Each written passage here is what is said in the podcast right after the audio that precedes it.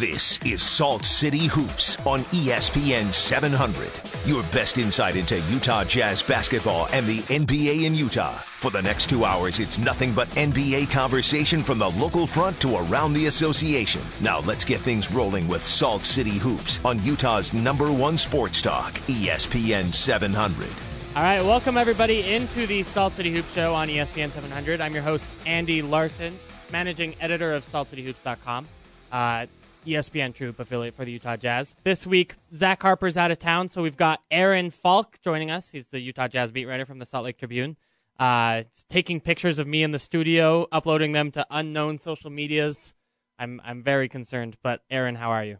I'm doing awesome, man. Thank you for having me. Of course, he's enjoying it a little bit too much. Um, I having Aaron on the show is great. I'm very excited about that. Uh, we're now like in the first week of the doldrums of the NBA offseason. Summer league's officially over. Uh, the free agents out there that are still left is, is is a pretty dreary class. We've got Dion Waiters is the best guy still out there.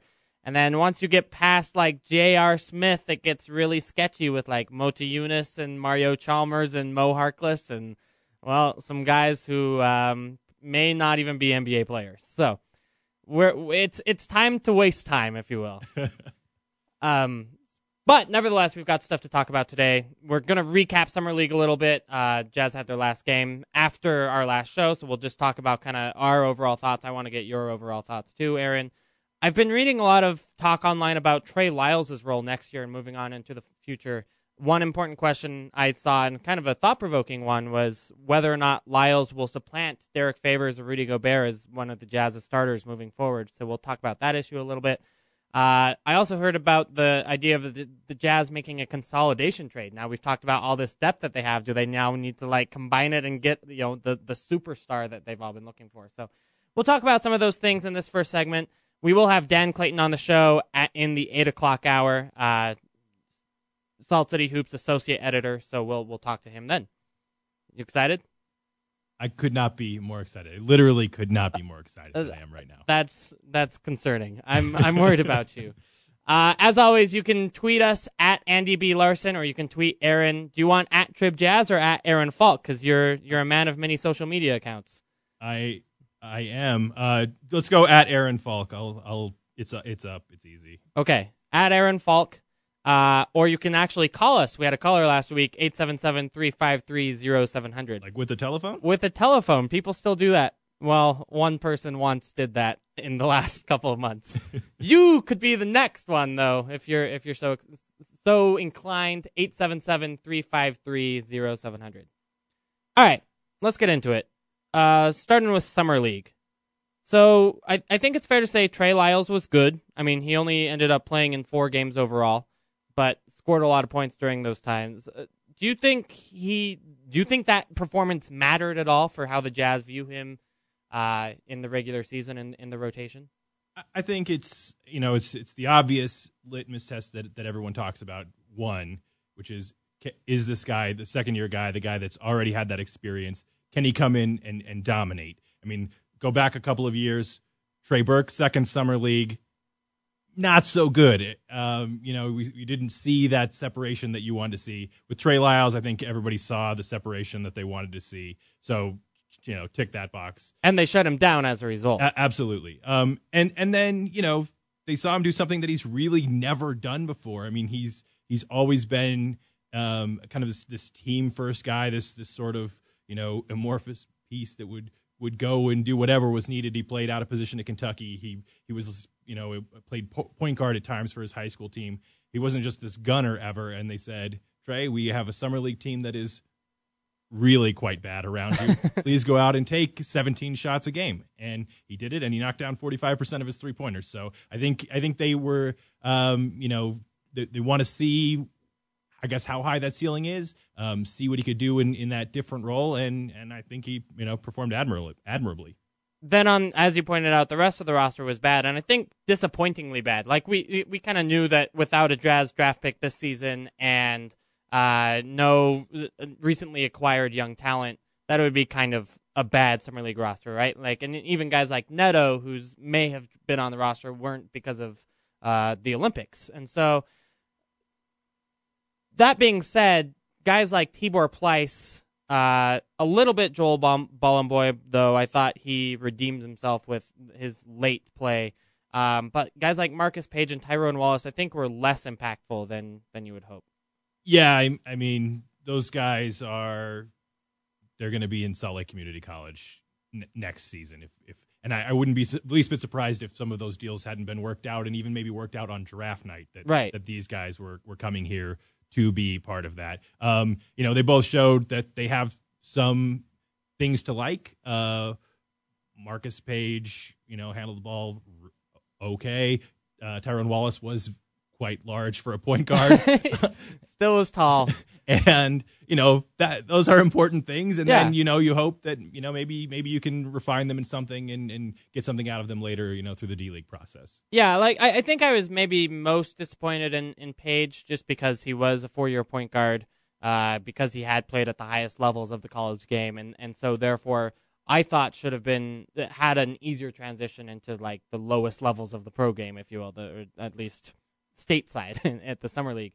Uh, and I so th- to me that was a little bit disappointing. I, I thought he did okay. I thought he shot relatively well. It was mostly the turnovers and really kind of lack of playmaking that I I didn't see there from from Paige. yeah I, I i'm i'm, and maybe you. I'm being too And harsh because it's you know it's summer league. it's summer whatever. league and guys you know it, one they were i think wallace and paige both playing together probably threw Yeah, them off a little bit um, having that combination a, a lot of the time but you know it's hard to take anything from from that small of a sample for a guy that's it's still a new process. They're still playing against you know grown men now and and, and, maybe better competition. I, I take your point that he's a four year player, but I, I think I'm, not gonna say he, he can't ever become something, but he's small, right? He's he's he's not a very big guard. Yeah. Um, and you know if he's not making three pointers, if he's not if he's not uh, playmaking like you said, then it's it's it's a question. I am out on Aaron Craft. Just anti Aaron Craft as a human. No, Were- I'm were not as out a on like Sorry, the, His- like the Aaron Craft TJ McConnell battle? Like that was the like most summer of summer league thing yeah, you could have. that's really it. It's just like, I, and actually, I've grown to not hate TJ McConnell as much as I previously did, just because the hair. I, maybe it may be the hair. You hate bald people. Uh, I just hate bald blonde people, not blonde people, white people. Sorry, uh, that one was more racist. No, I mean it, it's just kind of like that niche of being the gutsy point guard who's not actually good at that many skills. I think T.J. McConnell now has shown an NBA skill, which is his passing.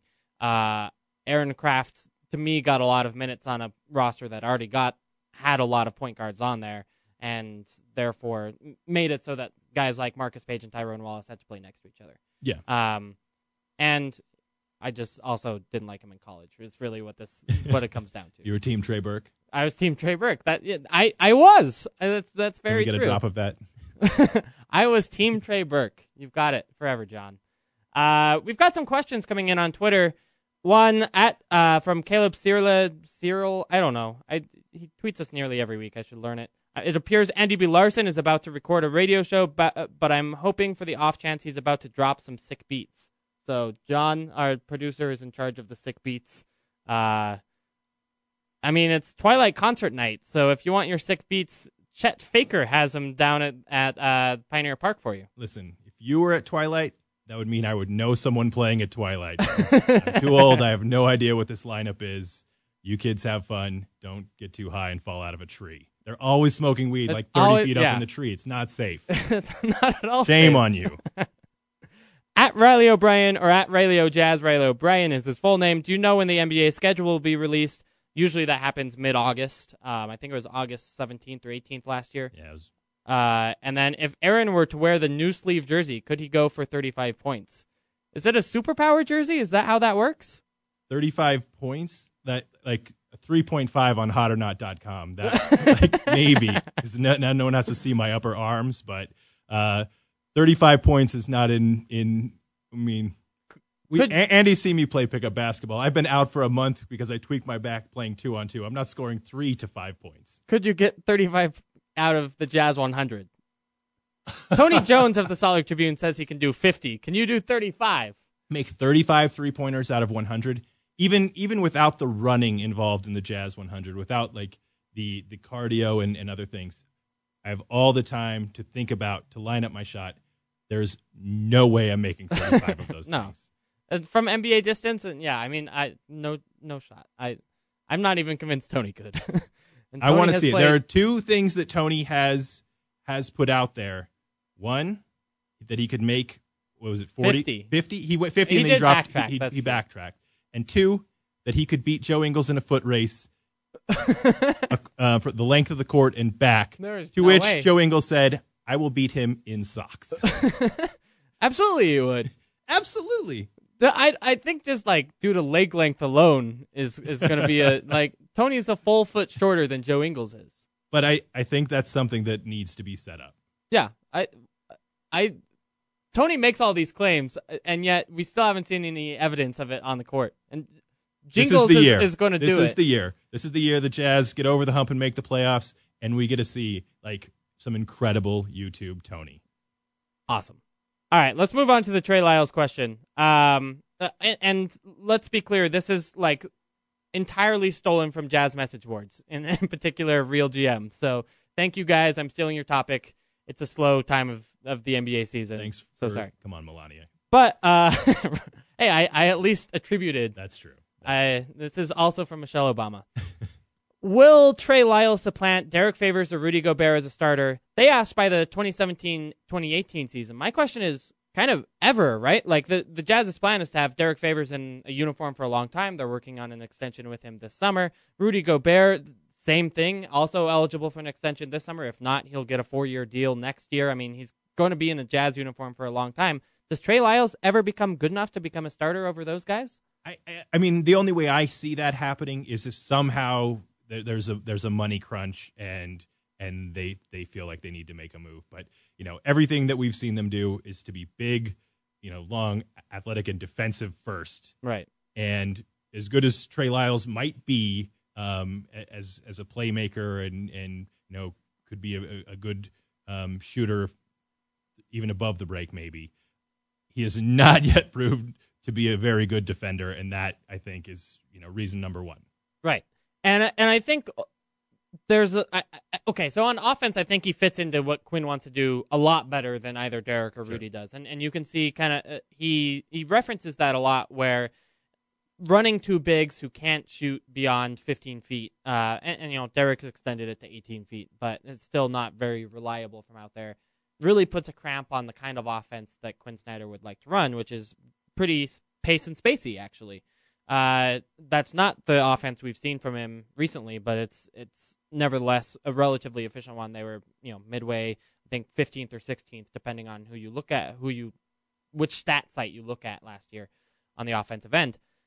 Uh, adding Trey Lyles would definitely help on that end. And I can and just the spacing, the shot making ability from three, uh, the the driving ability that he's shown off in summer league, and even during the regular season last year, I think uh, make him a more flexible offensive player actually than definitely Rudy Gobert and maybe Derek Favors. Uh, but uh, like you point out, the way that the Jazz become good and as as an elite team is by being one of the top three teams in the league defensively, and they can't be that with Trey Lyles playing. Quite frankly, like he's he's bad enough at that end of the court. He was he was very bad as a rookie last year, uh, and I, I'm not convinced that he's going to become a, an above average defender ever. Quite frankly, Yeah, and if you if you want to go off into you know maybe this is dream world or maybe it's not, but this this team as it as it sits right now with its window has to go up against has to, to be a contender, a championship contender, which is words that they have used in in that order um, in, in their goal. They have to be able now to compete with the Golden State Warriors, and if that is ever going to happen, it has to be by being, like you said, an incredible defensive team and being big and being able to muck up what they're doing. right? I mean the I'm not saying that's going to happen. I'm just saying, Right. But I mean, the Cavs kind of have given a somewhat of a template there of you got to slow it down, you got to offense offensive rebound like crazy, and just kind of beat these guys on a slow down one on one possession game. Uh, the Jazz don't have LeBron James, and that's going to be a big problem. Uh, but in terms of being able to kind of beat them with size, you're right. I think that's the the template that they've shown, and I think that's why people are talking about the, the Jazz is maybe one of Golden State's biggest uh, problems next season when they when they play, whether that be in the regular season or playoffs. Yeah, I, I I've I'm I'm very intrigued to see this. I I'm I was listening last week while you were uh, quite uncomfortable about all the hype that's that's been you know given to the Jazz in, in that regard. So Uh-huh. I, I think everyone you know a, a healthy dose of dose of skepticism is good. Um, but yeah, that's that's a team that at least on paper has some things that are some interesting pieces that could potentially cause them some trouble.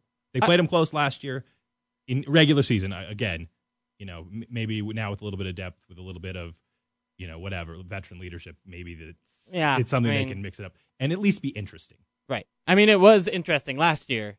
Uh, yeah, a playoff series may have been very different, but and, and of course, I I guess it was interesting at the games in Salt Lake City, right? And in the games in Oakland, they got blown out. So, anyway, some pluses and minuses there. Uh, kind of related in this talk is Rudy Gobert uh, had this video. What was it on Vine, Instagram? I I don't know what Whatever format this use video. Yeah, whatever Snapchat. it may have been Snapchat, but regardless, he's just nailing jump shots like eight or nine in a row from probably 20 feet. I mean, kind of Yeah. going around around the arc a little bit, and the jump shot form looked good. It, it was slow, but he's making them, which is kind of good to see. Now we've seen that before. You and I have watched practice and, and warm ups and all that, and, and Rudy Gobert takes jump shots in those settings too. Um, do you are you in on Rudy Gobert's jump shot for next season? So, so if you want to go back and watch all of Rudy Gobert's made jump shots from outside of 10 feet, I recommend from last season. No, Uh-huh. for, from his career. From his career, I recommend that you do it. It will take you 20 seconds. There are two of them, right. right? Which, which But is all two of them were from the last half of last season. bangs went down against the Lakers in late April. And, and he said afterwards, you know, it was I felt like it was kind of a mental breakthrough to actually do this in a game. Right. And then he goes and a couple days later, I think it was against the Timberwolves. I was just from watching it today. I don't have that in my memory, but um, he he knocks down another one.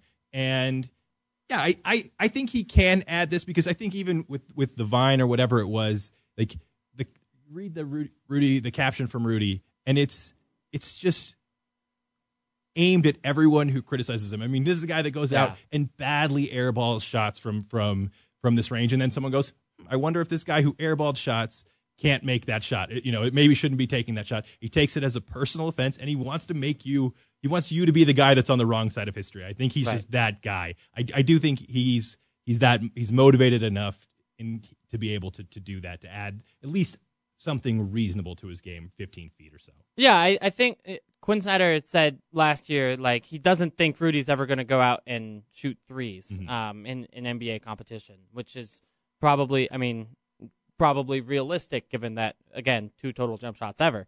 Um, but if he can add that little elbow jumper or even the floater we've seen a little bit of and be more consistent at it, where, you know, right now he's probably making, what, 30% of those?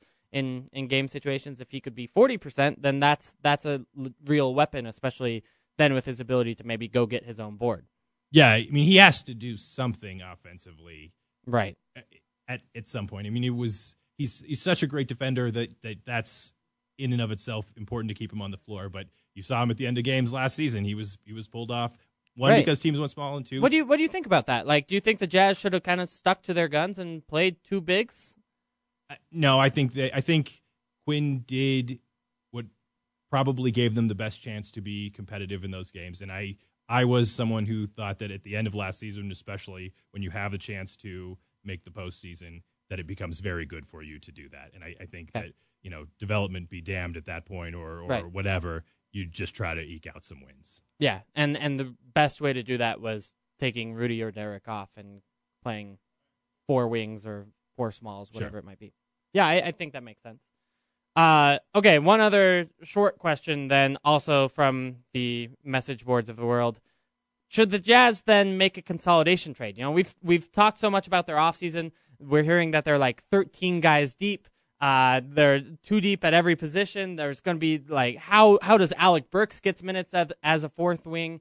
Uh, how does like Shelvin Mack or how will Neto get minutes, or do you care, or uh, any of that? Do the should the Jazz make like a consolidation trade and try to put some of these pieces together to get better players for the starting lineup, uh, or you know maybe top six guys, let's say. Yeah, if you, I mean, if you can upgrade talent substantially, sure. I I think you always have to do that if you have that opportunity. That's tough to do, I think, with with probably the pieces that they have and and maybe what's out there. Um, otherwise, how do how does Alec Burks get minutes? How do these things happen? Well, part of their depth is Joe Johnson's 35 years old, or Diaw's 34 right. years old, and we saw how quickly, you know, depth becomes shallow. Right. Over the course of a season. Yeah, that, I think that's a big point. And and then I'd also say who else is out there that would just make your team better? Like, you know, maybe you really could make a trade for Russell Westbrook, but he's probably not going to stay in Utah. uh, Jimmy Butler's available, but who uh, maybe, but who are you going to trade for him? And you know, what long term asset are you are you willing to give up? Uh, so, to me, I don't see how anything works right now that just clearly makes the Jazz better. Even even if you talk about a guy like Rudy Gay, I don't know that Rudy Gay is like a substantial upgrade over Joe Johnson, and I don't know if I can back that up. Like, yeah, I don't think I don't think you can back that up right now, but but uh, okay, I, I'll back it up in that if you if you just look at plus minus, and I'm like a relatively big plus minus fan, and I get that people aren't. But Joe Johnson's career plus minus, and including last year, both in Brooklyn and Miami, like when he's on the floor, those teams were okay, or Miami was very good. When Rudy Gay's on the floor for the Kings, it's it's a nightmare, just like the rest of the Kings roster. I think like it, consistently, it's it's proved that you trade Rudy Gay away to become a better team. I, right. I think you are you are right about that. And then and then the other thing is Joe Johnson willingly signed a deal to come to the Utah Jazz. Yeah. Um, and, and you've heard Dennis Lindsey harp for the last two years about how important chemistry is to him, how much he doesn't want to, to screw that up.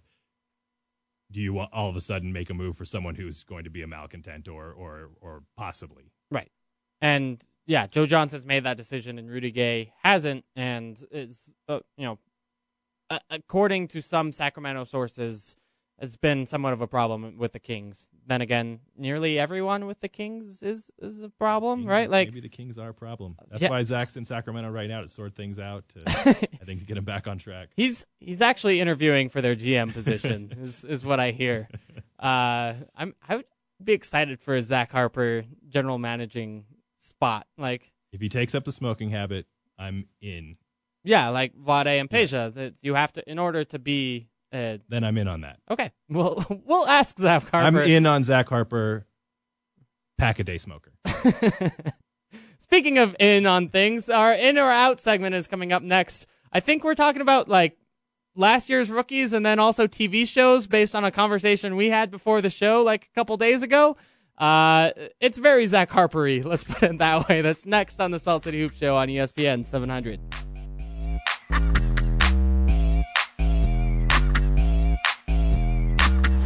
ESPN 700. That's our producer, John LaFollette, dropping the beats. What's the song called, John? Uh, Peaches and Cream, actually. Ah, of course it is. Of course. Thank yeah. you for that. By by whom? Uh, one one two. Oh, apparently that's a that's a band. Probably an area person. code or something, right? Probably three eleven spinoff. Yeah. I dropped the jams, but I have no idea who most of these people are. I just find a cool beat and here we go. I like it. You you you do what you're good at, and that is that is dropping beats and producing our show. So anyway, thank you. Uh, as always, you can tweet us at Andy B Larson or at Aaron Falk. Uh, Andy and Aaron, Andy Larson, Aaron Falk are your host today. Zach Harper is in Sacramento applying for the Kings GM job. Uh, but nevertheless, we are doing our new segment called In or Out. This is the second time we've done it. Basically, it was based on me hanging out with a whole bunch of NBA writers at Summer League, and every conversation goes, Are you in or on something, or are you out on something? Whether that be uh, Trey Lyles or Jahlil Okafor. A lot of people out on Jahlil Okafor, by the way. Um, or whether it be movies or TV shows or NBA media members. Um, and we'll skip that last one so that nobody, you know, fires us or anything, but uh, talks to talks to our managers and says and gets offended. But we do want to do quickly TV shows because we were talking about this on, on Tuesday when, when you and I play trivia. Uh, so and al- almost won trivia. we almost won. There were 15 teams and we got second place, y'all. So it's it's pretty good. and if we can get Kevin Durant to sign with us next week, we will win. We trivia. yeah, It- we. uh, It's pretty painful actually how close we came. Although it did make me feel better when the standings came out today or yesterday uh, that we also beat third place by one point. So at least we were in the money by one point as well. Anyway, uh, let's start with in or outs. What what TV shows are you out on, Aaron? I'm out on. All right, so I, I think this is tough because one, there's just so much good stuff out there, and it's so easy to pick and, and Right. always watch something that's like critically acclaimed. Uh-huh. I've got two that I'm out on. The first one I'm out on Hunting Hitler. What is Hunting Hitler?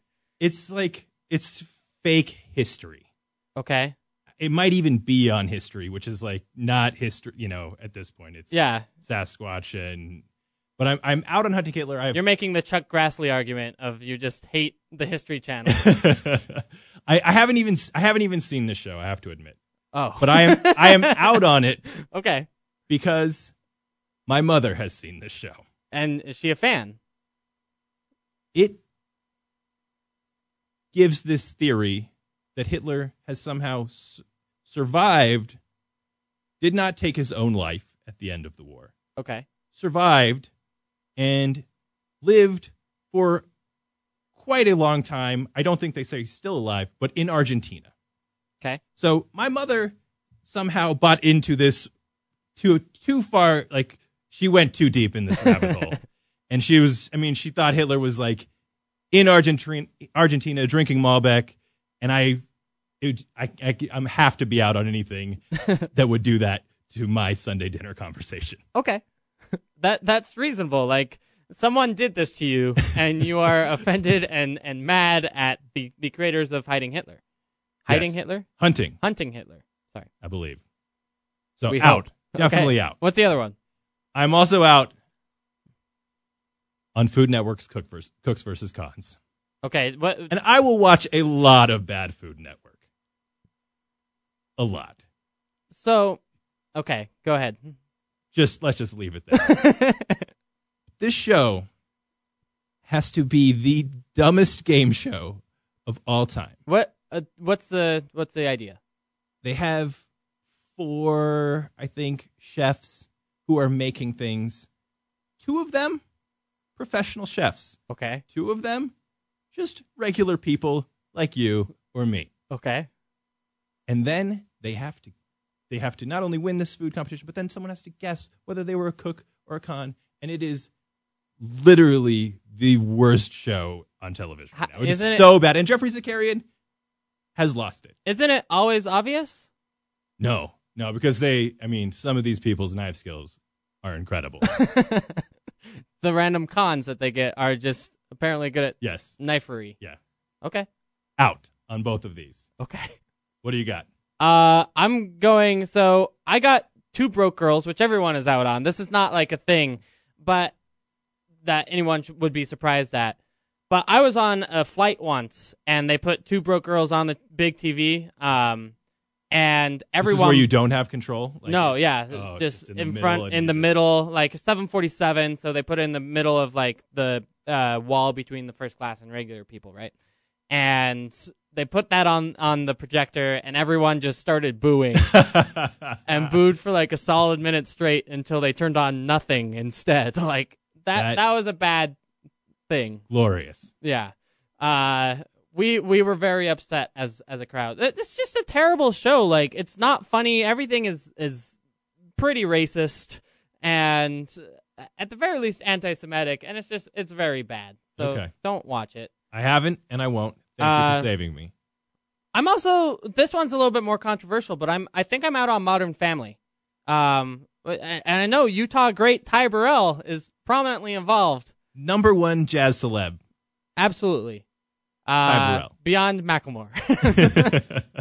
no, I, uh, but really, it's it's just not that funny. Like the setups are all super simple, and it's all just like, well, I don't know what to do as a parent, and I don't know. That's every sitcom, right? Like that. uh, According to Jim, is that too, and that's a bad show too. I don't know what's what's a good show that's like You're you're never going to be allowed in Bar X ever again. There's there you're right now. You're on your face is on a poster on the door.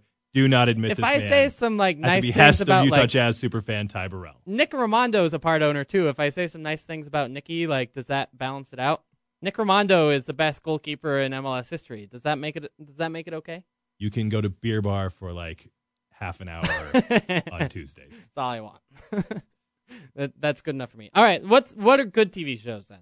Good TV shows. All right, I am in and slow in catching up on Fargo Okay. Season two.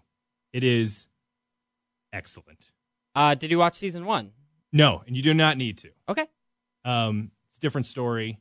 Uh, it is one. It has the Coen Brothers stamp, which you want. Right.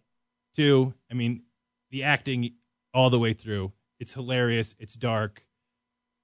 It makes. I mean, it's it's just beautiful. Nick Offerman is hilarious in it. Um, uh, Mike, the character Mike Milligan, Bo- Bokeem Woodbine is. Nick Offerman isn't it. I'm sorry. oh, I just yes, Ron Swanson himself Excellent. sits in a VFW hall drinking beer and then needs to be. Uh, he's he is the only lawyer in town. I mean, watch Okay, it for that that's- premise That's alone. great. I love it. And Landry of Friday Night F- fame, Jesse Plemons, got fat, and that makes me feel better about myself. Okay. So I've got a question for you. Yeah. Uh, you've watched both of the OJ series, right? Yes, The there's like the FX dramatic one with Cuba Gooding Jr. and uh, the guy from Friends, Ross, right? Ross. That is his Christian name. Ross. It's his full Christian name. Yes, that's what's on his birth certificate. Uh, and then there's like the ESPN 30 for 30 kind of like documentary one, right? Mhm. Made in America. Yes. Which one? I have watched neither of those. You have watched both. Which should I watch? How much t- do you have time to watch them both? You you say Well, that's this not a then, like, dramatic element, right? Like, if the if the answer is yes, then the answer is go out and watch both, I guess. But okay, if you have if you have to pick one, I mean, you, you should probably watch. You should probably be enlightened and watch the the documentary, the real one. Okay. because you're going to get so much more context Okay. and and all of that. That being said, the acting in in the FX one, I was skeptical. I'm like, here, we were, we were talking about this the other night, but I I remember when that car chase cut into my precious TGIF Uh-huh. viewing. I was in on it. I was in on TGIF, out on the OJ car chase. you were mad. You were one of like the people who calls into KSL and was like, "Put put my whatever on." Yeah, My according to Raymond is, or that's not a show. that was not what like ten year olds were watching twenty years ago. I, yeah, No. uh, whatever it is. But you were one of those angry people that they cut away to OJ. absolutely. But it's, I mean, it's it's fascinating and it's still hyper relevant today. So many important social issues. Um, uh, but the, the the FX show is very well acted. Everyone except for Cuba Gooding Jr. I would say, um, and it's it's great, and and it's actually pretty close to you know. I think it you know gets to the heart of the story is almost as well as like episodes uh, three and two and three, three and four of of the Made in America documentary. Okay. Um. Cool. I'll I'll I'll do that then. Come So- on, you got time. It's the middle of summer. That's true. Yeah. If I don't have time now, I, won't ever. And now is the time. Uh, I uh, one of the reasons I ask these TV questions is because uh, SB Nation went out to all these different uh, NBA players at Summer League. Actually, sorry, it was Yardbarker who did this, and asked them about Game of Thrones, and nobody knew the Game of Thrones people. Not like like DeAndre Bembry didn't know, sure. But guys like Jimmer, I would very much expect Jimmer to be a Game of Thrones guy, and Jimmer Fredette had no idea who th- who anybody was. I could. s- I mean, there's a lot of of uh, content that does not necessarily jive with Jimmer's faith. I, I think that might be his. Excuse. That's fair. Okay, that's a fair point. Kelly Oubre does not watch it either. Well, I, I think the other part of the problem is that a lot, of these guys are just living two dope lives to watch television. that's a very very fair point. Uh, um, on on Sunday night. But yeah, you you would think so. I mean, Rudy, Gordon, Right. These all- guys. There are there is there is a collection of, of people obviously that are watching this that are that are playing in the NBA. Right. Uh, Like I would almost I might watch more TV in the if I played in the NBA, right? Just maybe because of flight time alone. And these guys like I, there and then there's a lot of these guys that get to cities and just do not leave. Right. Like I'm talking to Marvin Williams years ago about um, a, a place to eat in Memphis, and he goes, "Yeah, I've never left my hotel room other than to go to the arena." Like in, in like in, in you know. 10 8 years or whatever it was at that point in the in the league like yeah I've, I've never walked around Memphis Literally just getting room service. yeah Wow. I would like that's that's incredible. And where's Marvin from? he's from uh, Seattle Kitsap Oh, that's right. Bremerton. Okay. So I I was I take everything back. But uh went to college at North Carolina. yes you would think like I don't know, there'd be something there-ish that he would want to, you know, something Carolinian in Tennessee. I don't know. I'm I'm stretching. Those are close states. Yeah. Is my point. I, I did I did later on actually see him out at dinner. They they took some guys to uh, Gus's Fried Chicken. That was like a team event. They all Okay. went. But like he's like, yeah, I would just never go out. So I basically you're telling me the guy to ask about TV shows is Marvin Williams. Yeah. Marvin is uh, he is guaranteed. I guarantee you, he has watched Game of Thrones. Okay, that's that's our assignment for next season. Is, is Absolutely. talk to Marvin Williams about Game of Thrones and whatever other TV shows he's in or out on. Uh, all right, we got to take a break. on the other side, we I actually have more basketball to talk about. And by the way, those of you who are listening to the show as a podcast, let me know if you liked us talking about not sports or if you just want Are us you to in stick on to sports. Are you in or out on us occasionally going away from basketball? Let me know. Um, we're going to be talking about the Beehive Classic, the new game that was just announced yesterday, or sorry, this morning, in uh, uh, where four of Utah's colleges will play basketball mid-December. Um, we'll talk about that. NBA's moving the All Star game. We'll talk about that a little bit next on the Salt City Hoop Show on ESPN 700.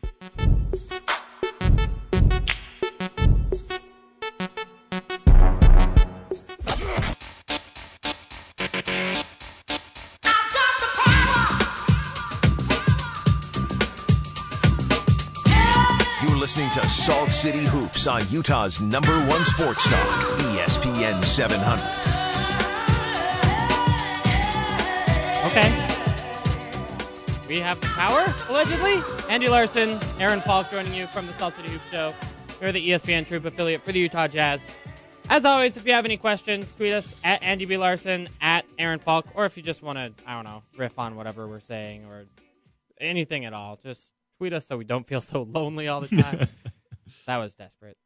Uh, so a couple of actually big NBA Jazz announcements. We'll start with the local one first with this Beehive Classic, uh, where the Jazz have kind of set up this uh, game, this doubleheader between BYU, Utah, Utah State, and Weber State to take place in the 2017, 2018, and 2019 years um, on the second Saturday of December.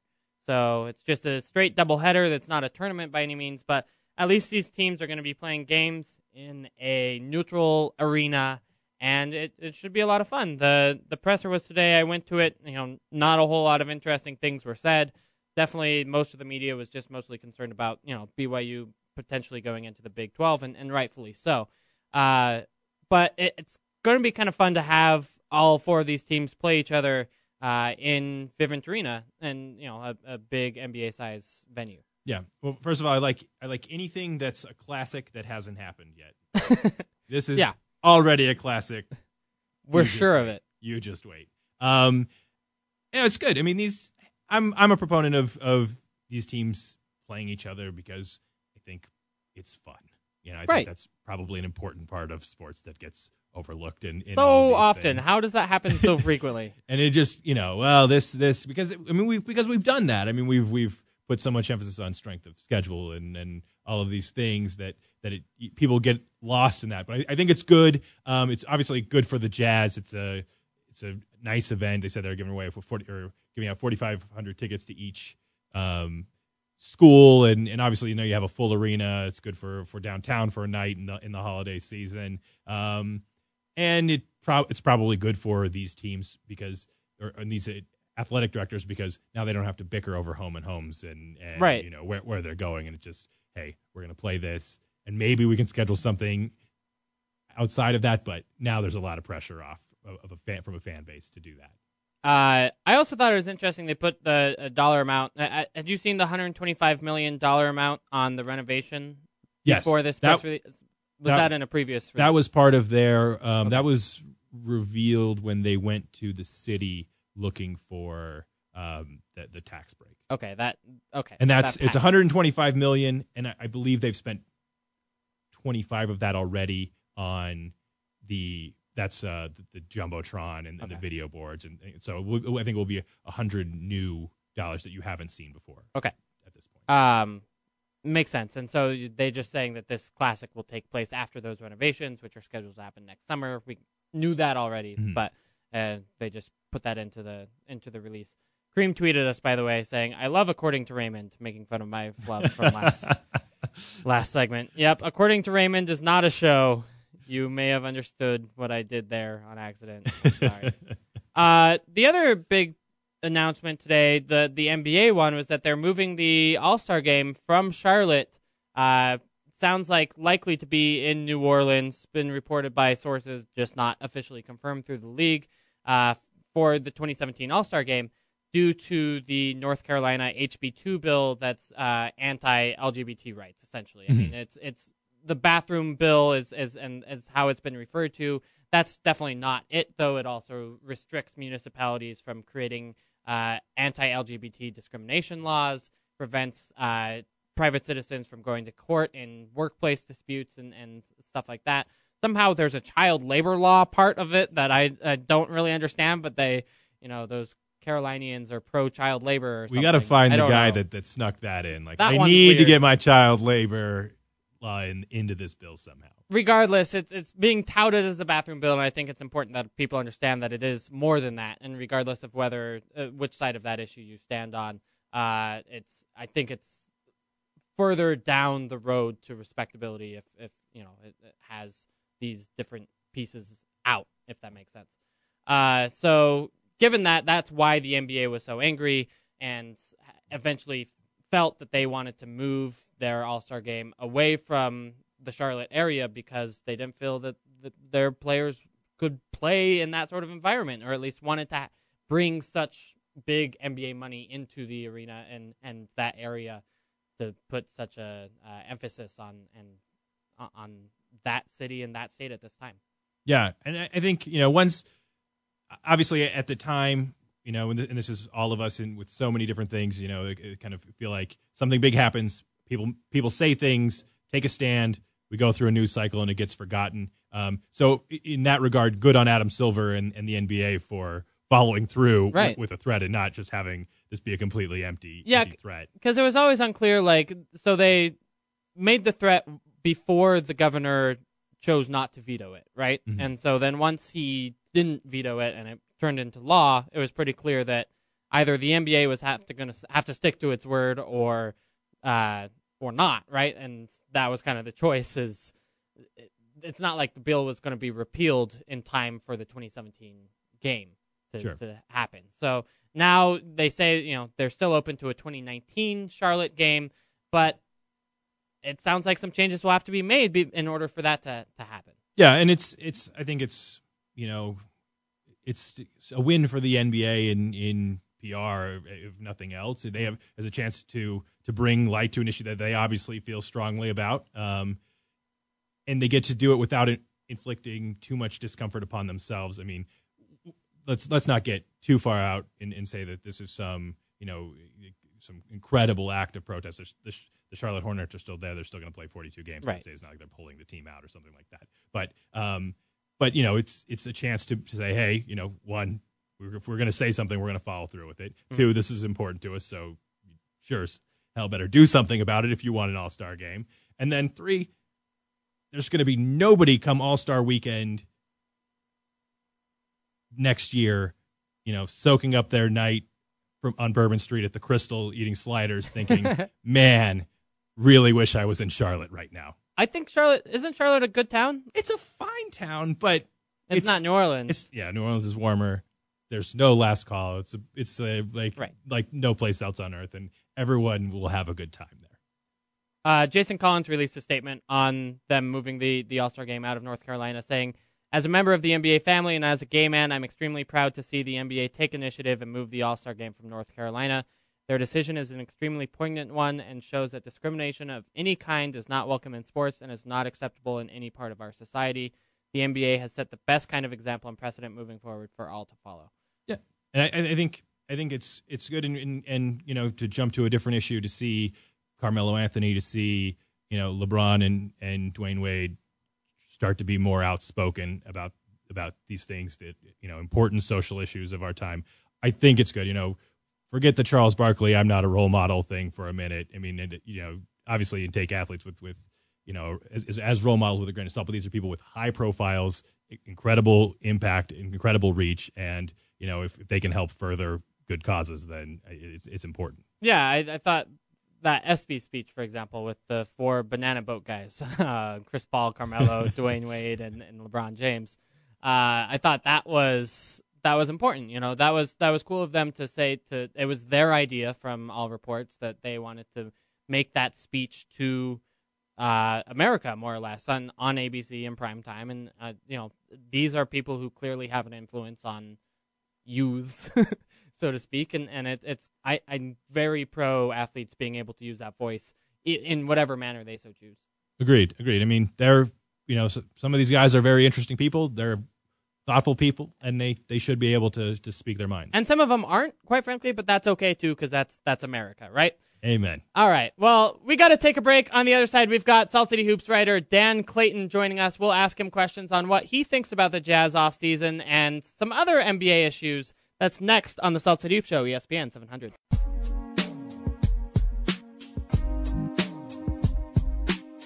You're listening to Salt City Hoops on Utah's number one sports talk, ESPN 700. More beats from our producer, John LaFollette. I'm Andy Larson. Aaron Falk joins me this time on the Salt City Hoops Show, ESPN TrueHoop affiliate of the Utah Jazz, saltcityhoops.com. Uh, we've got Dan Clayton joining us on the line. Dan is the associate editor of Salt City Hoops.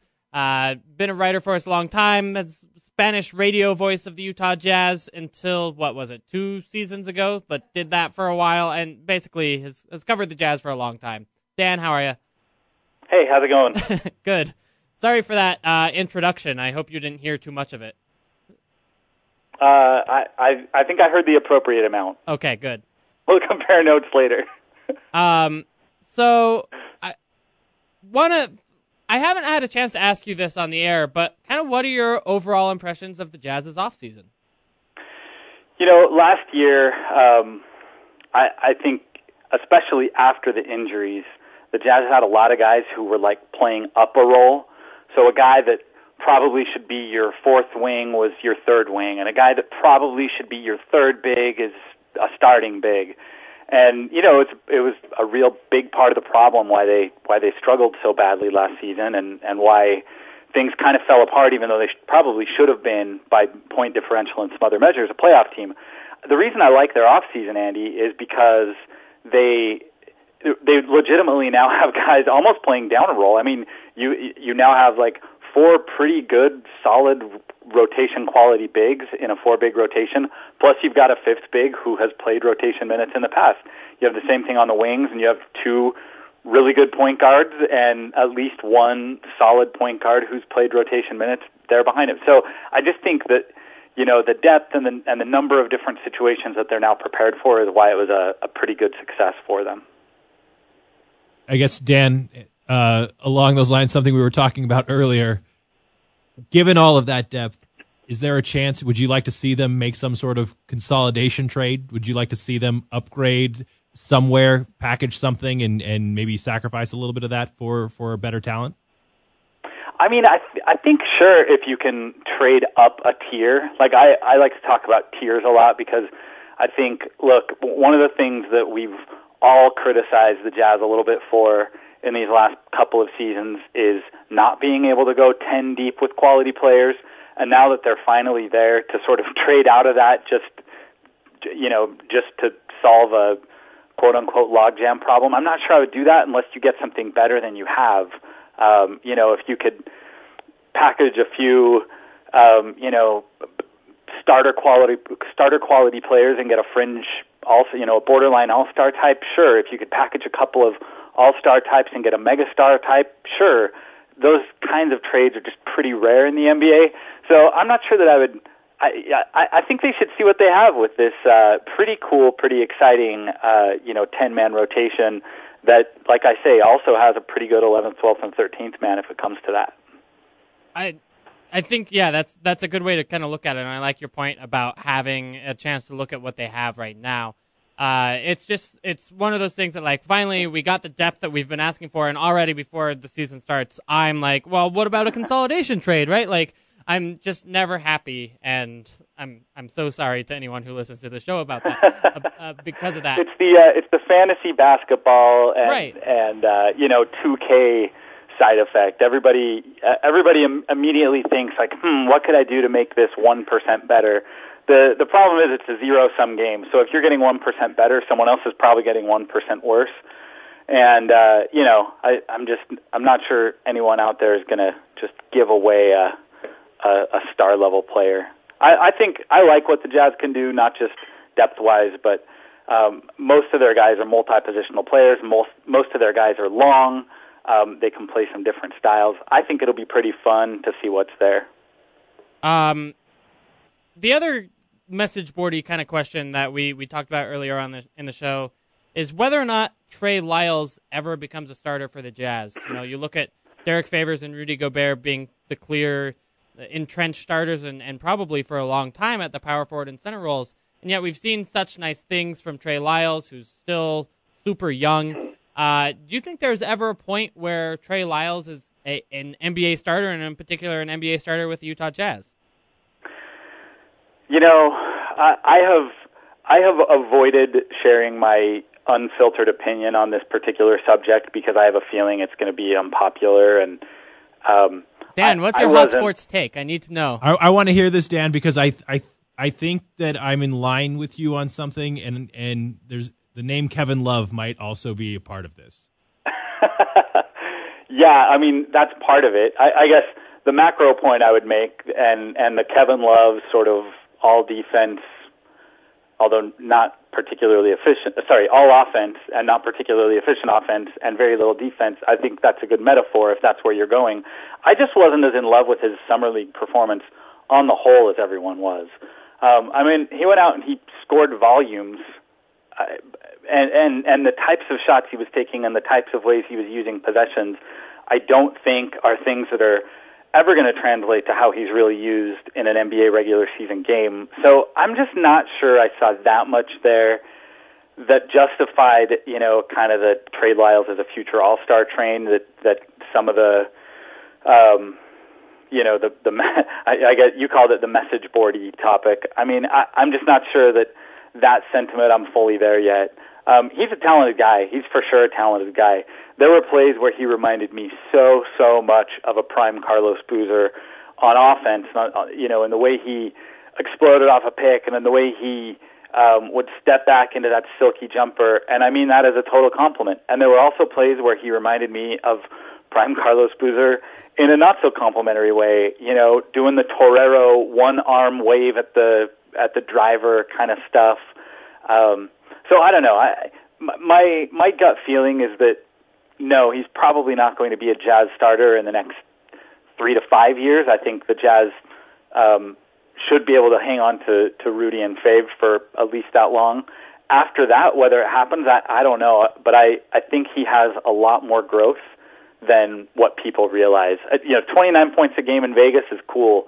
Look at how he was getting those 29. Look at the way the offense went when he was in the game, and uh, you know, you'll see that he still has some things to work on. Yeah, Right. what are some of those things? Well, just like I say, I, I I'm still not sure. So he's a great playmaking four. I'm not sure I love the way he makes plays for himself. Still, you know what I mean? Like a, a lot of his shots were just extremely forced. I mean, they were just Yeah. ugly possessions, one on five. You know, there were situations where he'd get the ball, and I just sort of knew, like, okay, this is going up. There's no way the ball is going to touch anyone else's hands other than Trey Lyles on this possession. And sure enough, that's what happened. And then, you know, defense. Aaron, I'm assuming I'm assuming that's where you were going with the Kevin Love metaphor. I don't want to put words in your mouth here. Uh, so I know I, I was I was going to say, and I I saw multiple people suggest something along the lines um, on Twitter, and this is pr- part of the problem with with being on Twitter, but you know, if Kevin Love were an available was available for a trade, would you do it? And, the, and there were so many people I saw no because we already have Trey Lyles, which astounded me. Yeah, that's it. You know, we have as a community, I think, this terrible, terrible recency bias. Like people forget how recently Kevin Love was really freaking good. I mean, Kevin Love was a 25 and 14 guy two seasons ago and he's not now, but it's not because he's you know lost skills and lost abilities. It's because he's playing next to the best basketball player in the known universe. So I think uh, I, I've seen that kind of talk too, Aaron, and I I just think that that's crazy. I mean, the guy was first team All NBA, um, and yeah, he leaves a lot to be desired on the defense end, but like. Man, the guy's good, and there's a good chance. I mean, I even I even bristled a little at the notion um, when people were dismissing the favors love talk out of hand. Now, I, st- I think the Jazz would probably prefer to keep favors because of his commitment to the community and those types of things. But like as of right now, basketball resume wise, I'm not sure that you could really. I mean, unless you're just talking about fit, and I do think favors is a great fit for uh, a lot of different reasons. But even favors love is kind of a I, I'm I'm not sure Jazz fans want to be wading too deep into that comparison. Do you think Trey Lyles ever becomes a, a average or a good defender? Where do you where do you think he tops out in that? And I know that's that's a hard and, and difficult question to project for the, someone who's as young as Trey is. Yeah, I I, I think um, again, I think one of the things we should all do a little less of is you know telling guys that are 20 what they can't do. Okay. I guess here's what I'd say about it, Andy. Uh, like some of what I see from him right now that, that bugs me on defense is effort stuff, and that's definitely something he can get he can get better at. Right, like he can go watch some tape, make some decisions about how he's going to play going forward, and and those things can change right away. Um, there's other stuff like you know his lateral quickness is just not that good, and that's not something that comes overnight. You know, you can go do targeted work um, on your body to get better at that. You can work with P3 on your lateral explosion. You can do things like that. But somebody who's just not naturally laterally quick doesn't, you know, leave the gym in July and come back to camp in October suddenly able to stay in front of guys. So I think um, I, I think short to medium term, his ceiling is probably a guy, you know, becoming a guy who can be a good team concept defender um, long term, I don't want to say he can't do it, but like I say, he, needs to change some things about um, his body, and he needs to change some things about his mentality on that end. I want to ask you a couple of, like general NBA questions. Um, first is is there's a lot of talk about, and this was true at summer league and, and online as well, what the Thunder should do with Russell Westbrook. Uh, whether they should just keep him for another year, whether they should, and they have done this clear money so that they can uh, try to sign him to an extension like the, the Rockets did with James Harden and the Jazz hope to do with Derrick Favors? Uh, or should they trade him and, and get what they can for him now before he bolts somewhere else next summer? And where do you come down on that decision, especially as it, it relates to Westbrook? Okay, so I was anticipating this question, and I have an exercise plan. So I'm going to answer your question with okay. a question. You guys ready for this? Yeah, let's hear it. So what's the? Let's start with this. What's the package? What's I mean, are we assuming it's like Boston, Jae Crowder, and picks? Yeah, okay, so let's do, sure, Jae Crowder and the next two years of, of Brooklyn's picks. Okay, so now let's, here's my exercise. Let's pretend that you're a small market team and you've got some okay players and you've got Jae Crowder and some really good Brooklyn picks coming your way and someone calls you on the phone and says, and you're a small market team, they say, hey, we have this mega star. He, he expires in a year.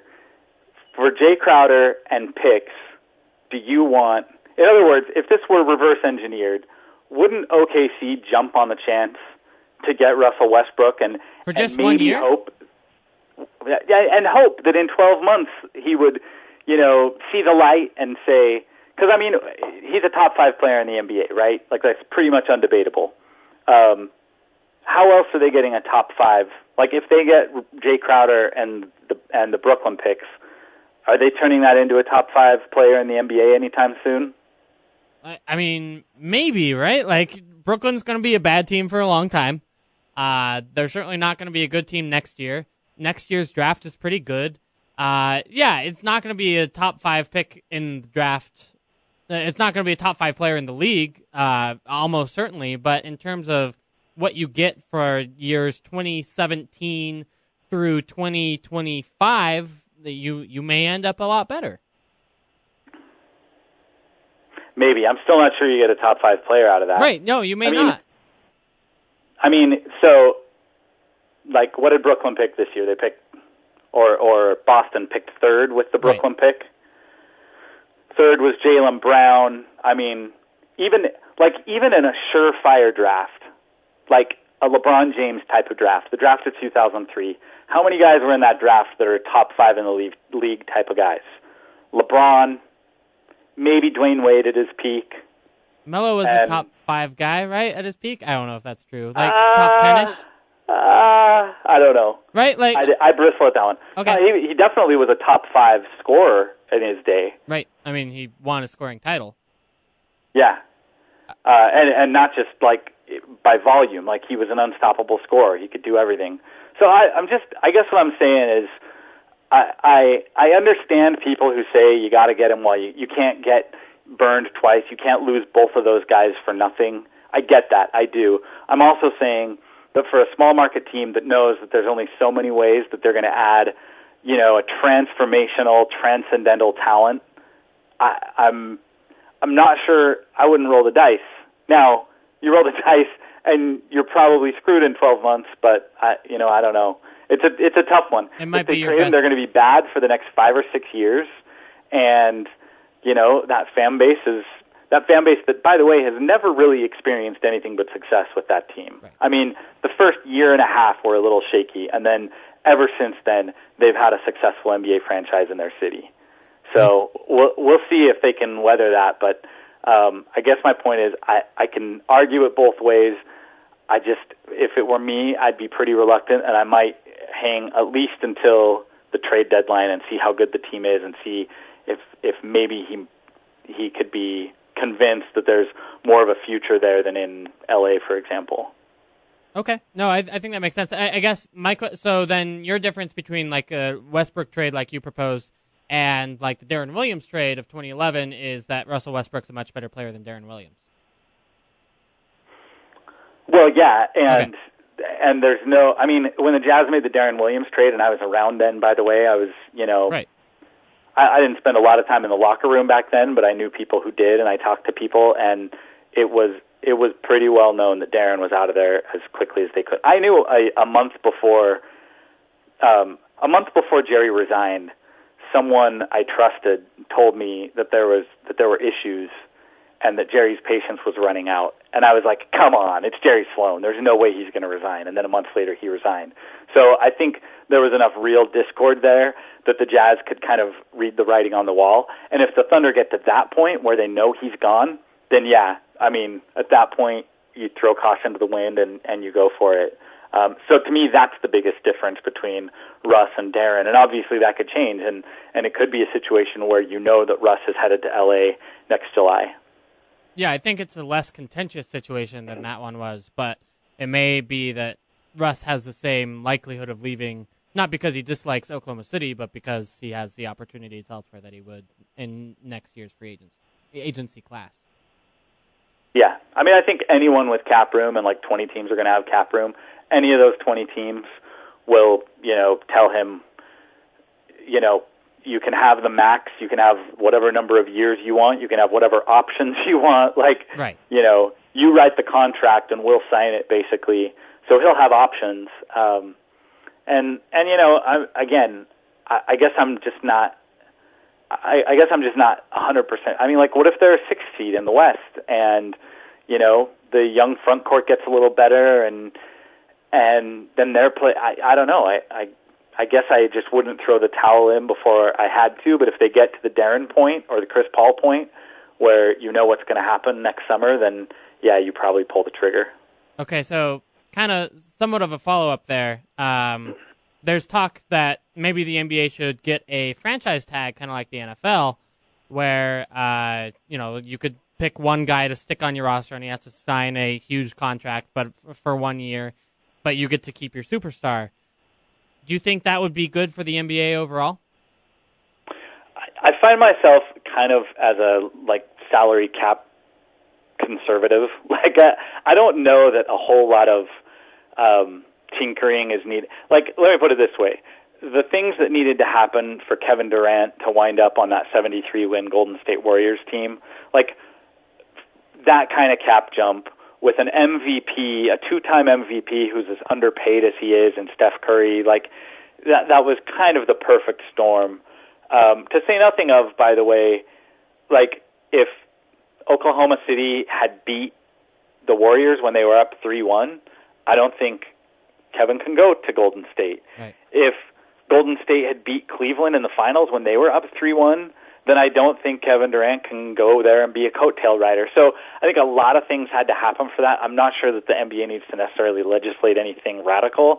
I think if there's a change, it'll just be the um, the abolition of the max salary, which even that I'm not wild about. I know people think that that will help small market teams to eliminate max salary and basically say, hey, there are X number of superstars in the league, and 30 teams can have them because 30, you know, like if Utah will write the biggest check, they can have LeBron James. Not only do I not think that's very realistic, um, I, I don't think that's the way players will will handle the situation in a day and age when they really value their their freedom of movement more than they value the extra dollars.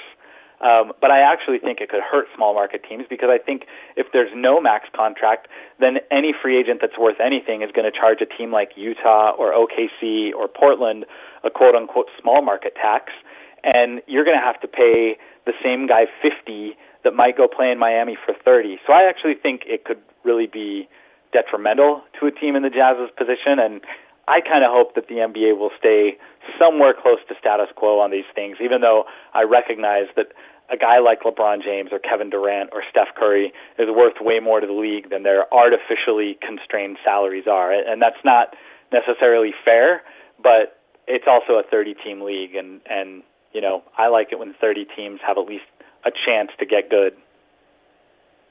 So, uh, just as a fan, were you were you okay with with Durant making the move? I mean, define okay because uh, I mean, like it it bothered me a little. It bothered me a little on the level of like the same reason that the that the decision in 2010 bothered me with LeBron. Like I kind of liked the era. I grew up in the era when these guys just wanted to kill each other. You know, um, when Michael and Scottie would wait in the players' parking lot with cigars to like taunt their opponents on their way into the arena, and so this whole like, if I can't beat him, I'll go join him thing. I know that's reductive, but like that aspect of it bothers me a little bit. But in terms of like the rule, like hey, Golden State operated within the rules. The players operated within the rules. Nobody did anything shady. Nobody did anything underhanded. Nobody snuck around. Like it was, it was there for the. T- I mean, like Karl Malone and Gary Payton went and took minimum contracts from the Lakers. Well, Karl took minimum and Gary Payton took uh, a chunk of their mid-level back in 2003, 2004. Like, are, would we be angry if Kevin Durant went there for the minimum? Like, these are the rules by which everybody operates. And like I say, to some players, the ability to say, um, I want to determine where I'm going to make a living for the next X years of my life is worth more than a few dollars. And and by the way, any of us would love to be, you know, any of us would freak out if that same privilege was taken from us, right? Like, um, put this in a human context, and you, the three of us all want to be able to pick where we work, and sometimes that means making a little more or making a little less. So that aspect doesn't bother me. It bothers me that we kind of know who's going to the finals from the West in 10 months. Um, that part is a little bit of a dramatic bummer, but uh, you know they they they did what they had to do to be competitive and to create what will likely be a dynasty. Yeah. All right. Well, I've kept you longer already than I probably than you probably thought we were going to. But thanks so much for taking the time with us, Dan, to uh, share your opinions and and even debate with us the Westbrook I trade and and uh, Trey Lyles and everything else. Yeah, sounds good. All right. That's Dan Clayton, associate editor of Salt City Hoops. Uh, before we go to break, I got a DM rather than a, an at notification question from Giorgio Spanias. Said, "Will Jazz keep Jeff Withey or give a chance to Joel or Joel Bolomboy? Hi from Greece. It is four in the morning here. He sent that at the beginning of the show, so it's now five in the morning there, and I hope he's not still listening. He should probably sleep. But if he listens to the show later, what do you think, Withey or Bolomboy? I think in a they're in a win now spot, and Withey is the better player um, right now. I, I think that that Withey is probably on the team. He he, Yeah. he he did too well last year, and his contract is too reasonable to to spare what they need a, a backup center like that. And quite frankly, they don't have to make that choice. They can waive Tibor Pleiss, and that's would probably the more be the more logical cut over Jeff Withey because Jeff Withey's better than Tibor Pleiss. Then the Enes Kanter deal is over. That Gone. yeah, no, that's that's a good point. Um, I mean, I guess there's the 2018, 2019 pick now, but um, player wise, it's a it's a shame. We'll we'll miss Tibor and Kendrick Perkins. All right, we do have to take a break. On the other side, we'll go around the NBA. Actually, kind of a lot of fun news stories in the NBA this week, so we'll do that next on the Salt City Hoop Show on ESPN 700.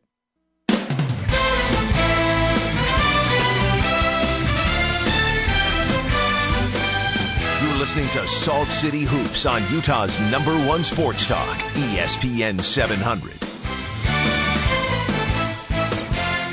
All right, welcome back into the Salt City Hoop Show. ESPN 700. Andy Larson, Aaron Falk joining you. Let's get right into it around the NBA because we've got a fun, a few fun news stories. Uh, we'll start with the end of summer league last week. The the Denzel Valentine buzzer beater.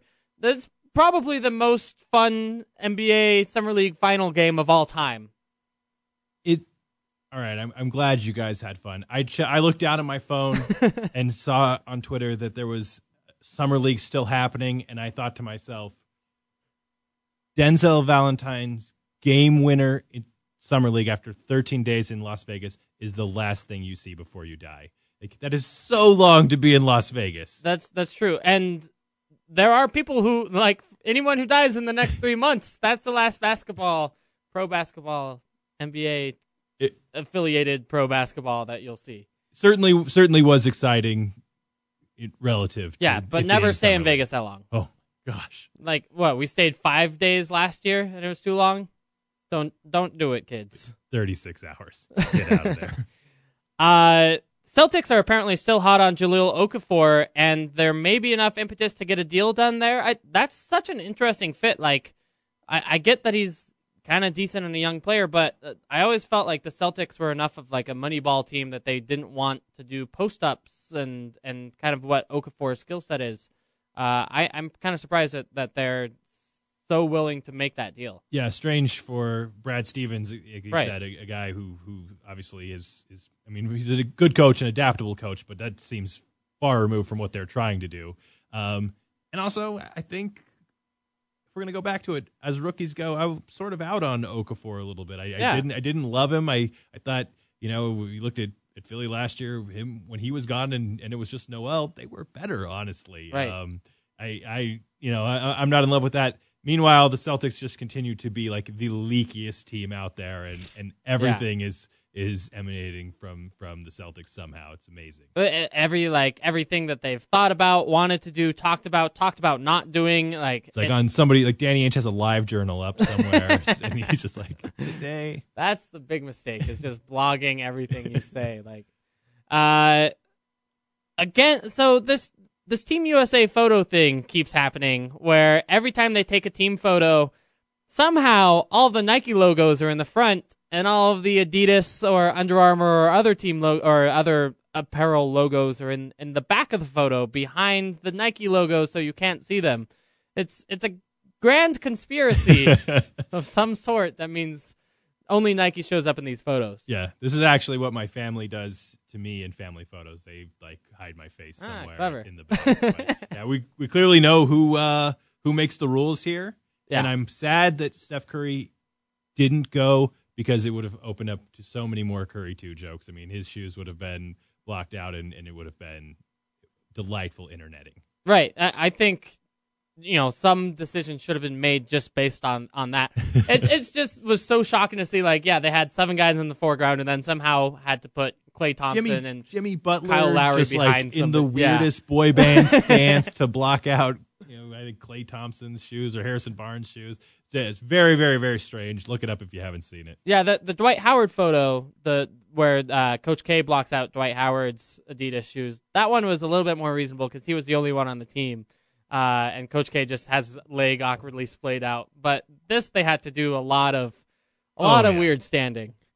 Uh, this one's kind of sad. Kevin Garnett may not make it in back into playing condition for another NBA season. So if that is the case, he'll probably have to retire, and we may lose Kobe, Tim Duncan, and uh, Kevin Garnett in the same NBA offseason. Man, and no uh no farewell tour for for KG either, which I'm No. sure Zach will will it will hurt Zach. It- yeah, I mean, it, uh, he would have loved to see him in Sacramento as GM of the Kings. uh, Miles Plumlee, one of the deals that was signed since our last show, Miles Plumlee got $52 million over four years from the Milwaukee Bucks. Isn't that? I mean, when you look at what Azili got, or, or wasn't wasn't isn't there something that? Azili got not that much. Yeah, Azili got like, yeah, I know, but like, I mean, like guess Okay. what I'm saying. Like, I don't, I don't love Plumlee. It seems like a lot Right. to me. Yeah, he's to me he's there's no upside there, right? Like uh, ultimately, sure, four years, fifty-two million dollars. It, it's not a crazy deal. I'd rather have like Miles Plumlee than Solomon Hill, for example, who got the same amount of money. That being said, uh, we've talked about how there's kind of a a oversupply of centers in this year's free agency class, and yeah, you could have maybe done better. The other center related question here was before the Wizards committed four years and $64 million to Jan Mahinmi, they apparently had the option to sign Zaza Pachulia for two years and $20 million. So instead of spending 220 on Zaza, they spent four years, 64 on Mahinmi. And then once the Wizards decided not to do, to do that, then Pachulia signed a super small deal with, with Golden State. Um, was that the right move for them to spend 44 extra dollars million dollars on Ian Mahinmi? I mean, Jan Mahinmi? Like how I, I, I want to like feel like Jan Mahinmi Jean, but he was like in the D League. not that Quinn young. Snyder coached him in in the D League. Like that's how long he's been around at this point. yeah, uh, he is 29 years old. So yeah, so we we know largely what he is. Um, Pachulia is what? 31, 32. yeah, it, I mean, I'd rather yeah, I'd rather go with the 2-year contract for the 32-year-old basically. would you rather pay that? Would you if you're the Lakers, you go Mozgov for that same money? Would you rather have Jan Mahinmi or Mozgov there? Uh Mahinmi by a fair by a bit. Um, is just a better rim protector, uh better offensive player. I think he showed a lot for the Pacers last year. That's still that's that's the strangest and, mo- and most like delicious nugget to come out of night one. Twelve oh one phone call. We need you. was Timofey. Mozgov. I mean, uh, he was probably honored. was like, oh, I will take all this cash and thank you. And yes, I, like he didn't get any other 1201 calls. I promise you that much. Yeah. That's that's incredible. Uh, anyway, Dario Saric is joining the Sixers next season, so they may actually have like three actual Rookie of the Year candidates. You've got Embiid, you've got Ben Simmons, and you've got Dario Saric, uh, who's been pretty good in Europe. I'm excited, and I'm kind of sad for Hinkie. Yeah, I know, right? Like he did all this work to put it together and uh, wrote the Malcolm Gladwell esque like business. I don't know his his what would you call what that screed was of of Sam Hinkie's a referendum on his own Manifesto. yeah, manif- yeah a little bit right a little bit manifesto-y of of his own work but uh yeah he deserved to see these players at least play for his team. And you know, I don't think they'll be good next year, but Do you? So I was thinking about this one, and and going back to Okafor and being in and out. I mean, Porzingis, Okafor. Wait, am I am, I- am I mixing? Yeah, Okafor went. It was After Porzingis. Yeah, wasn't it? Okay, let's. what's the draft order? Now I've lost it. Karl-Anthony Towns, Yes, Towns, Russell, Russell. Okafor, Uh, yeah, then it was Okafor at three, and then Porzingis. and then Porzingis at four. So to to me, that's like given how high I think a lot of people were on Porzingis. That's the least like process trusty thing that Hinkie did at the end. Like I, I think that's That's true. that's that's a an obvious mistake in retrospect, but it seems like that was a guy with the most upside, and he somehow went with the you know the the local kid that was more well known. Yeah, that that was the one pick Sorry that to he rub didn't go salt that in way. your wound, Sam. But Joel Embiid, uh, if he turns out, I still if, like if he ever plays basketball again, I think he's going to be very good. If Mhm. that makes sense. Uh, n- now that is like a legitimate question, so that's a worrying thing. Uh, here's a fun story. When Indy native Jeff Teague got traded to the Pacers, he just decided to hole up in his parents' basement while looking for a home for a couple months. He's just living in his parents' basement again. NBA All Star Jeff Teague. Playing him playing as himself on 2K on the PlayStation. Now, if Gordon Hayward was ever traded to the Pacers, he'd absolutely stay at home for uh, Oh yes. probably his entire stay there. There's no way he's actually buying a house, right? No, save money first of all, and then yeah, I mean, Ma and Pa Hayward, they're, they're not letting him out. Trey Lyles probably. We know George Hill would buy his own home because he did. uh, Trey Lyles probably buys his own house. I'm not positive Gordon Hayward does. I think he He's got a little while. I don't know what the Hayward estate looks like. Maybe there's a little mother-in-law out back that, that he and Robin could live in, or It's something gotta like be. that. I just I think that's fantastic. That's that goes on the Jeremy Lin uh sleeping on whose whose couch was it that he slept on in New York? Uh I'm trying to remember. Yeah, I can't remember either. Well, we'll we'll look it up during the break and let you guys know. Uh Mark Cuban joked that Thon Maker was good for a 40 year old during a Mavericks Bucks summer league game on ESPN. Classic Thon Maker is old joke. I mean, those are already old, but uh, whatever. It's kind of funny that a Thon Maker. team's owner is actually making. That. Yeah, it was. It's funny. I mean, Thon Maker, like the age thing. I mean, he was coming from Australia. It's it's not right. you know like his documentation is from a first world it's, a, Yeah. it's a very strange thing that we've gotten to this place. And it's not that he was like the 55th pick, like uh, Tanguy Ngombo, the last Mhm. player who this happened with. And if you look at photos of Thon Maker 12 years ago, if he, if or 12 years, sorry, yeah, like four years ago, he looks 12. He does not look like Yeah. you know. I mean, this that's it's ridiculous. I think it makes sense. Uh, Gregg Popovich is in Vegas working with Team USA and explains he didn't retire uh, alongside Tim Duncan because he's got a string of high-profile Spurs that he he said that they would be uh, he would still be their coach as they signed their free agency contracts. I think that's sort of interesting. So like presumably LaMarcus Aldridge would be one of those guys who, in order to sign with San Antonio, wanted an assurance from Gregg Popovich that he'd still be his coach. So we, we we've still got at least a few more years of, of pop in, in a San Antonio Spurs sideline. So many good sound bites. I love it. Yeah. Uh, are you are you pro pop sound bites by the way? I've I've come to accept them, to take them for, for what what they are. I mean, in some days he's in an incredible mood, like, Yeah. and, and he will joke, and he's he's the best. And some days, some days it's it's tough because you can ask a legitimate question, and and he's got the power where he can just he just flips it by answering it by saying, "I won't answer that," or "That's stupid," and Right. you know, it's it's it, it that's a cop out, but whatever. It's all it's all a game. It's all part of the weird soap opera thing that we're involved in. Yeah. Uh, one more NBA story I didn't mention. The Warriors' asking price for their little six and a quarter square inch sponsor patch over the right heart uh, is 15 to 20 million dollars. So that kicks in in the 2017-18 season. The Sixers are the only team that's signed there so far. They got five million dollars from StubHub. The Warriors are asking 15 to 20 million. I'm almost kind of surprised it's not more, quite honestly, right? Like, I mean, Everybody is going to be watching them right. all the time. Even on the even on the East Coast, people are staying up. They probably get 40 national TV games next year. yeah, and absolutely. the Sixers get what three? Like counting the NBA TV games. Uh, Meanwhile, I will wear a quarter a six and a quarter inch sponsorship on my shirt every other day for like twenty five dollars. I mean, give, make me an offer. Twenty five dollars for just the one year sponsorship. Yeah, for you, Andy. I'll wear it. Uh, I, I think we can. I think we can do that. We can make that happen. That's in the Salt City Hoops budget, right? We can just pay for an Aaron Falk sponsorship. All right, we got to take our final break on the show. Uh, next up on the Salt City Hoop Show, we've got Jazz Dancer Talk. I went to Jazz Dancer tryouts, and I'm eager to tell you all about the Jazz's new hip hop flavor that they're adding into their dance routines next on the Salt City Hoop Drop Show. that beat, Andy. ESPN 700.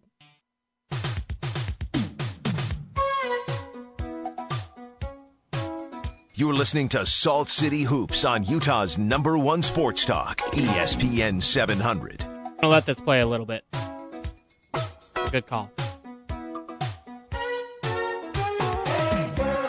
I just want to say to you, it's true.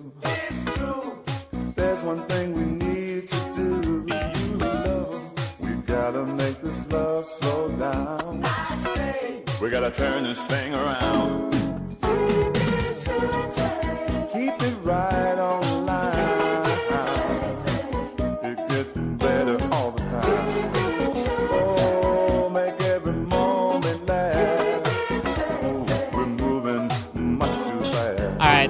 That's Thurl Bailey and the Jazz Brothers in like 1987, I believe, with with Keep It Sexy. Uh, they have. Karl Malone, Darrell Griffith, Carey Scurry prominently involved in the Jazz Brothers as well. But Thurl Bailey is clearly the leader. Oh yeah. I mean, and and rightfully so. And Thurl has done an, incredible job of keeping it sexy. I think Yeah, all the way. his uh, suits are great with his name monogrammed into them, and Absolutely. Uh, we're we're very pro Thurl Bailey here on the Salt City Hoop Show. All right, so our, our last segment. Uh, last Saturday I went to jazz dancer tryouts. Saturday morning. How did you got do? up 9 a.m. Uh, I embarrassed myself. No, I, I I did not actually participate. Thank goodness. Uh, but the the hook this year is that they are changing to a, a new hip hop style. So the uh, choreographer who's been leading the jazz dancers for 21 years, Jan Whitaker, uh, has now stepped down, and the jazz have put in a new rotating cast of choreographers, um, and hopefully, uh, according to the press release.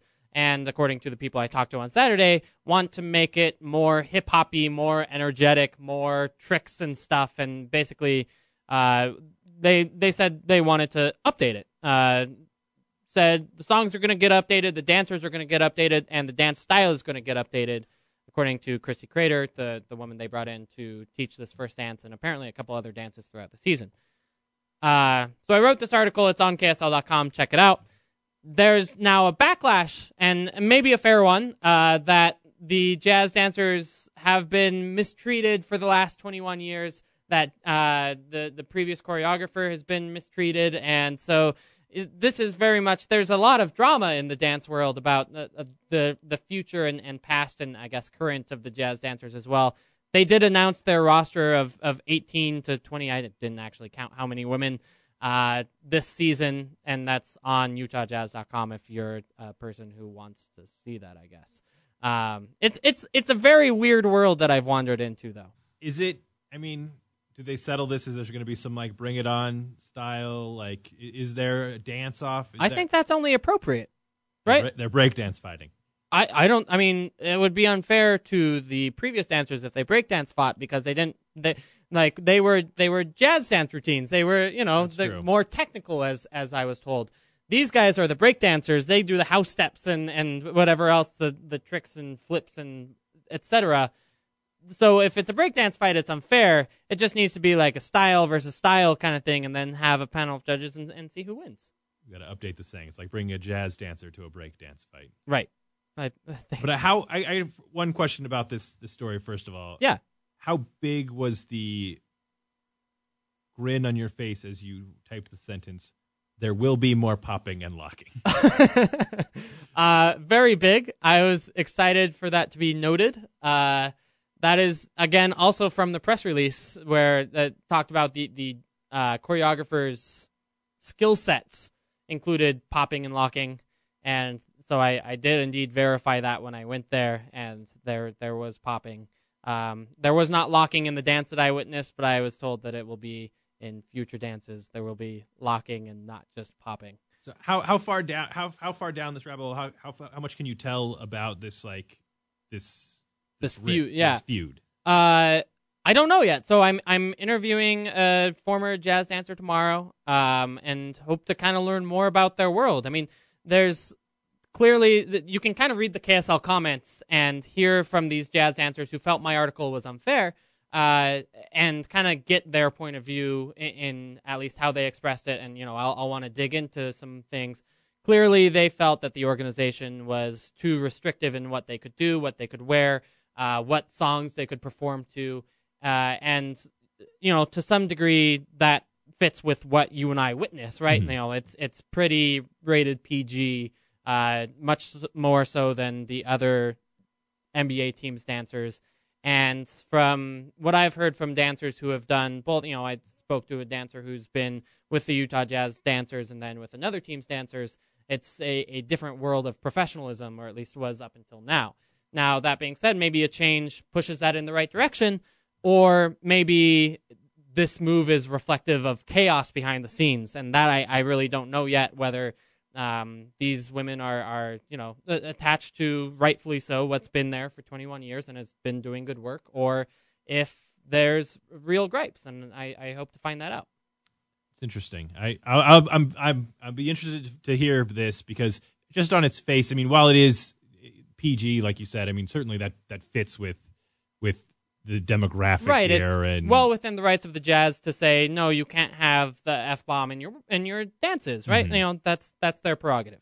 Yeah, and, and so I think that that the need for an update is something that outside of Kareem Copeland of the Associated Press, who is the number one critic of the in arena music and dance moves, um, end of our show. End of our show and of the show according to raymond.